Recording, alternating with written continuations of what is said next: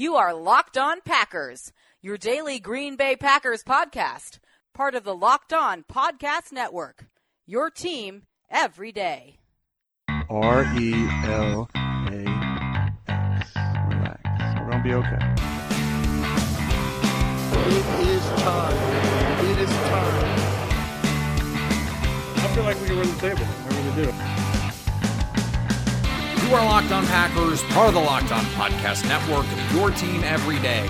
I am Peter Bukowski, and I cover the Packers for SB Nation. I cover the NFL for FanRag Sports, and you can follow me on Twitter at Peter underscore Bukowski. You can follow the podcast on Twitter at Locked On Packers, and you can find all of the podcast content at lockedonpackers.com. Before we get to our Injury Friday, late breaking Friday afternoon news Adam Schefter reporting the Packers and Davante Adams have agreed to a contract extension, a four year, $58 million deal. That, that's $14.5 million per year, making Davante Adams one of the highest paid receivers in football. As we get the details of this deal, obviously we'll, we'll discuss them. I'll bring them to you right now. That's the information that we have by the time you're listening. There could be more information out there. Um, this is just the nature of the medium, and so this is what we have to work with at this point. Obviously, this is a this is a Packers team that that feels like Adams is a clear number one receiver. I think he's proven that. Um, and, and, I think they overpaid a little bit based on market value to get a guy that, that they wanted now. The the Spotrac does this great thing called estimated market value. They they estimated his value about 12 12.9 million. But I thought after after Alshon Jeffery signed his deal, that was 13 million per that there was just no way that that Davante was going to get less than that. And so he gets what Damarious Randall and Dez Bryant got a couple years ago when they they signed their extension. He's not the highest paid guy in the league on an average per year basis, but he's he's now right there top, you know, top 5. But these things are always situational because someone is going to get signed in the offseason that beats it or during the season or whatever it is. Davante Adams is one of the best receivers in the league and he's now going to get paid like it and I think this is this is another move to prove to your team that you're serious. Adams is a young player, an ascending player. He's still only 25 years old, so this is a this is a big move by Ted Thompson. They had they have cap space. They could have close to 50 million in cap space, depending on what happens with Martellus Bennett's uh, signing bonus. And so this is going to be a big part of that. Obviously, he is the priority, and rightfully so. He has proven to be the the team's best playmaker. He deserves this. They had to keep him. He had all the leverage with Jordy Nelson, his his declining play, and Randall Cobb's athleticism waning. They've they've failed to hit on tight ends. This is the only guy they had. They had a, they have a couple good running backs that that we, that are young and talented, but other than that, I mean Davante's it. They have to go get somebody in the offseason and this was his exertion of leverage. Your value is what you can negotiate. Your value is what you have the leverage to demand. And Davante had all the leverage in this situation. I think this is this is going to end up looking like a win for the Packers because I think next year with Davante clearly the number 1, he has a big season and and he was he was just given an award by the local PFWA in Green Bay is one of the best guys to deal with from a locker room standpoint. He is. And he is he is committed to this team obviously. The team is committed to him. He has developed a chemistry over a number of years by the way with Aaron Rodgers that he did not have early in his career. And this is this is a positive to take away from what has otherwise been uh, a somewhat daunting season for Packers fans. This is our final injury report Friday show of the 2017 season which will end ingloriously in Detroit in week 17 in a game that will not matter for either team except for draft positioning. Now, what this will mean is a number of players are not going to play because the game is meaningless, and it will give the Packers opportunities to see other players. Davante Adams has already been ruled out, as has Jordy Nelson, Aaron Jones, Nick Perry, Jahri Evans, and Richard Rodgers. In addition, Geronimo Allison, Clay Matthews, Damarious Randall, and Ulrick John are listed as questionable. The last one being far less impactful than than the ones before it, but that means that Jahri Evans could possibly have played his last game as a Packer. He is a free agent at the end of this season. I said yesterday, I think he's played well enough to be brought back, but I think also Lucas Patrick and Justin McCray have played well enough that, that Green Bay doesn't have to invest money in Evans. I think it would be a worthy investment, especially because he's not going to cost very much.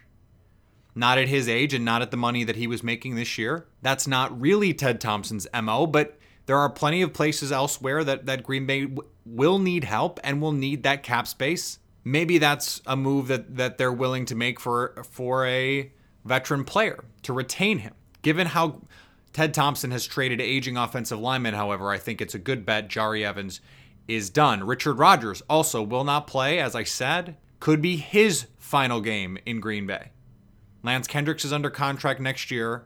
They don't have anyone really on the roster who is a proven tight end. I think almost certainly they're going to need to draft someone, and my guess is they're going to have to sign someone. Now, where where they can get a quality player, I don't know. Free agency is a crapshoot, as the Packers and Packer fans found out this year with with the tight end position. So they're going to use week 17 as an opportunity to further evaluate Lance Kendricks. Obviously, he did not produce in a bigger role against Minnesota, had multiple opportunities and couldn't do anything with them, including a couple of ugly, ugly drops. That is a position moving forward Green Bay is going to have to address. They do not have, unlike with Jahri Evans, they do not have an heir apparent on the roster to Richard Rodgers, to Martellus Bennett, or to Lance Kendricks. So I think Kendricks has to be back next year they could get out of his contract at the end of the year with with minimal cap damage, but given what they have, I think it's more likely that he is back. I think they let Rodgers walk. If they're able to rec- recoup some of that money from the Martell- Martellus Bennett signing bonus, that would give them some some cap space to play with to get a tight end. Now, the receiver position is interesting because without Adams and without Nelson, I expect Allison, if he's going to play, and Clark to start outside not Janis. Clark came in the game. This is worth noting, and I didn't mention it all week, but I probably should have. The first outside receiver off the bench, and really the first receiver full stop off the bench for Green Bay in the Minnesota game was Clark. Janis got in later after they after they pulled Nelson. Davis got in after they pulled Cobb, but the first guy was Clark. And so I expect him to start. If Allison doesn't go, I expect it'll be Janis, and you'll you'll have Cobb playing at least early on, and then see what Trevor Davis can do. Nothing I've seen so far suggests to me that Trevor Davis is an NFL receiver. Nothing I've seen suggests Jeff Janis is an NFL receiver, though I think there there could have been circumstances where he could do some things. It's just clear that the coaches and more importantly, the quarterback didn't trust him to do it. If anything, Green Bay might want Janis to not play well so they can pay him like a punt gunner and and hope that no one takes a chance on him. That seems unlikely because a lot of teams were very much interested in his talent the year that he was drafted, though Obviously, he, he fell in the draft to a position where Green Bay was able to get him in the seventh round. With Nick Perry out and, and potentially Clay Matthews out, that means Vince Biegel and Kyler Fackrell are going to get more run. We, we don't we don't know what the status is with Brooks, though. I think it's it's fair to believe that that they're going to give Fackrell and Biegel the lion's share, no pun intended, of the snaps at outside linebacker. They're going to still use a rotation. Brooks will still play it. Even if Clay is healthy, I don't think he's going to get a ton of snaps. The Aaron Jones injury is interesting because that would open up an opportunity for Devante Mays. And obviously, he is disappointed in his limited time, the, the two carry, two fumble game being the, the most prominent of those failures. But, you know, it wasn't that long ago. There was a, a November column right before the Ravens game. Pete Dougherty wrote that, that Mays may be the best of the trio. And Bob McGinn, before the season, thought that Mays was the best of the three, or at least the most talented. And so to give him an opportunity in this game, even even playing with a bunch of backups in a game that doesn't matter, is valuable evaluation for Mays because he's playing NFL players, which he wasn't doing in the preseason. Obviously, his go round with NFL players has not gone well. And then if Damarious Randall can't play, that leaves Davon House, Lenzy Pipkins, and uh, you know it, it's not clear that they want to go any deeper than that on the roster with with Josh Hawkins. Um, it looks like Isaiah Whitehead is sort of their backup slot. Morgan Burnett. So this is going to be an opportunity for Green Bay to, to treat this game as an exhibition and evaluate some of their players. What I would what I would like to see, at least early on, is if Randall does play, they have Randall and House. They man them up You put Josh Jones on Eric Ebron, and you try and run your best man defense against Matthew Stafford and see if it works. You're not going to get as good a pass rush as you as you would if if Nick Perry and Clay Matthews were on the field, but let's go see it. See what it looks like. See if they can get it done because there's an evaluation process here that that is is greater than just this game. One more thing I want to get to before we before we get out of here, but I, I, want to remind you about our Pro Football Focus Edge giveaway. Put your name and your Twitter handle in a review of this podcast on iTunes, and you'll be entered to win a Pro Football Focus Edge subscription. That's a $39.99 value. Gets you access to player grades, tools, fantasy football data, NFL draft content, and all sorts of things that can make you a smarter football fan. And all it takes is your name and your Twitter handle in a review of this podcast on iTunes. It's that easy. I talked about this a little bit yesterday and, and then wrote about it for Acme Packing Company today, and that is this idea of of whether or not Ted Thompson should have been more engaged in the decision making around Dom Capers. And I, have heard from some fans on on Twitter about, well, Ted Thompson needed to have been he should have put the pressure on McCarthy. And here's here's the problem: is Ted Thompson wasn't going to fire Mike McCarthy, at least not over Dom Capers. And so, if he's not cap- comfortable firing McCarthy, then you can't threaten to fire McCarthy because if he calls your bluff, then you're screwed. And and furthermore, what what kind of coach would want to play for a GM who's not going to let him make his own decision about coaches? But the question is doesn't Mike McCarthy have to be held responsible for his hiring practices? Doesn't he, as someone who is beho- technically beholden to the GM, if he has hired someone and stuck with someone who continually undermines the success of the organization, isn't it incumbent upon management to say, we need to make a change here? This is this is the this is the problem that I have. This is this is the issue that that Thompson faced. And we don't know if there were these discussions behind the scenes. I think it's clear that Mike McCarthy let Dom Capers stay too long. The league has passed him by. Now, how Ted Thompson should have reacted to that, I think, is an open question. Here is here is where the question starts to get murky, and that is is it worth asking if Ted Thompson should be thinking about McCarthy's future? And should his failures with Capers be part of that equation? And and the example that I used was in 2014, conservative play calling cost the Packers an NFC title. And then 2015, the offense was a complete disaster once Jordy Nelson got hurt. That is partially on Mike McCarthy for one, abdicating his play calling duties, and number two, not being good enough or creative enough or adaptive enough to make this offense go after Nelson got hurt. Number three, the, the struggles continued in 2016 until Aaron Rodgers just went full God mode for the last two months of the year and into the playoffs. So, how much credit does McCarthy get for that? If you look at the track record going back three years, this is a concerning trend. On its own, maybe it wouldn't be enough to say we're going to make a change. Continuity is important.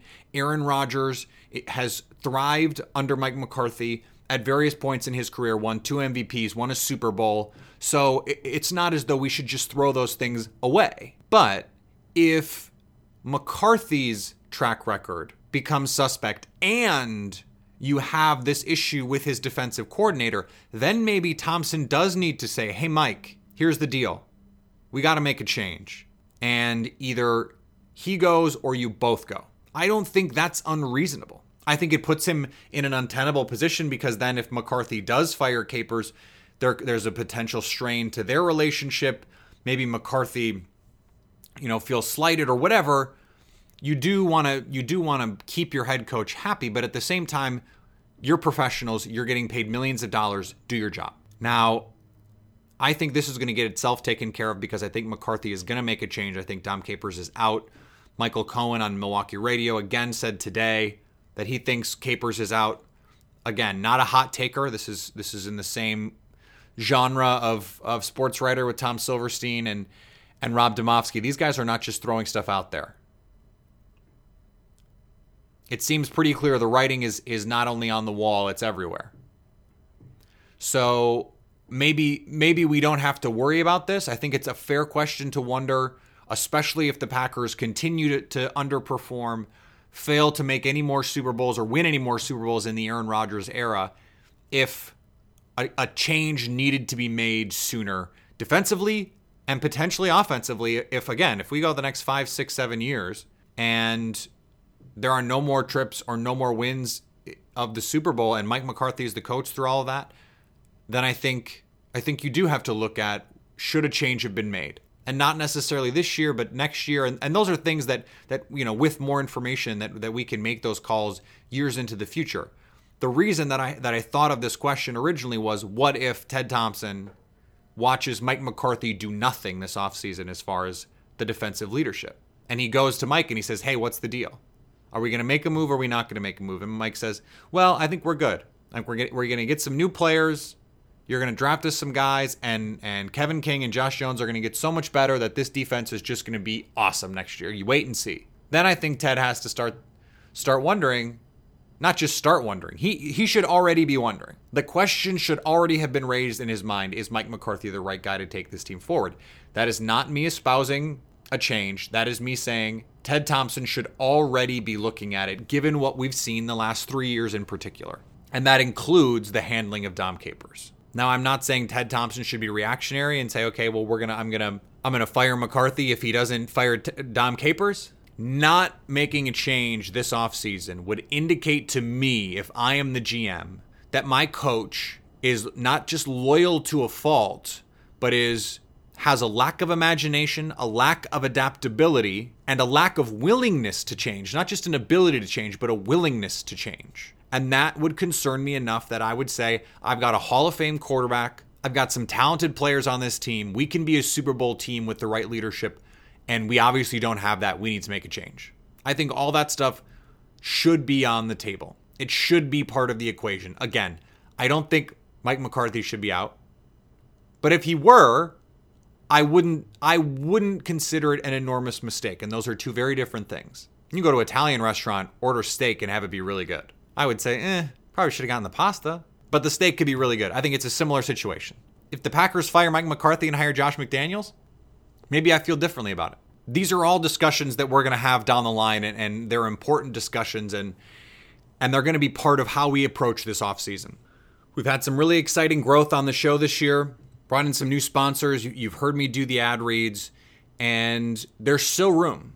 If you want to sponsor this podcast, if you are looking for men in particular in a prime demographic, the prime demographic, age wise, then you should be sponsoring this podcast. And I promise you, our rates are reasonable. Reach out to me at Peter underscore Bukowski at yahoo.com. We can have a discussion about it. But I would love to have you sponsor this podcast. Would love to continue to bring you this great content. So if you or someone you know has a business that could use a little marketing boost and is looking for men 18 to 44, this is the podcast for you. All right, this is it. Week 17, Packers Lions. Could be the last time we see a lot of these players in Packer uniforms. We don't know. And we could have seen the last of some of some of these guys. Jahri Evans, Richard Rodgers, Jordy Nelson. We didn't even talk about that, and, and that is obviously something that we'll talk about moving forward. But this could be the last time we see Davon House with his contract up at the end of the year. This could be the last time we see Morgan Burnett with his contract up at the end of the year. Corey Linsley, who knows? Whether the Packers win or whether they lose is not going to have a huge bearing on, on much of anything, except how we feel maybe about Brett Hundley. If he plays well, maybe you feel a little bit better about him. But this is a game that that only matters in as much as they're going to put the stats in the stat book. Beyond that, it uh, it doesn't have much impact on on what is going to happen moving forward. I don't think a lot of jobs are going to be won and lost, but they will be part of the evaluation tool, which makes them meaningful in in one way, but not materially to the, the outcome of the season. And Packer fans are not used to a Week 17 game like that. At least not not one that doesn't also include a, a playoff trip. So book some vacations during January. I have one booked, and uh, enjoy that you don't have to stress about your team in the playoffs. Look, take it, take it as a positive. Look at, look on the bright side. Green Bay could could still win, could still be a 500 team, despite the fact that its quarterback only played six games this year. We'll be back Monday to discuss the game and, and move forward with the offseason. We're going to bring you all sorts of, of what I hope is interesting and compelling content. So I hope that you'll stick with us through the offseason, into the draft season, free agency, OTAs, and, everything that comes with it. I hope you will stay locked on Packers.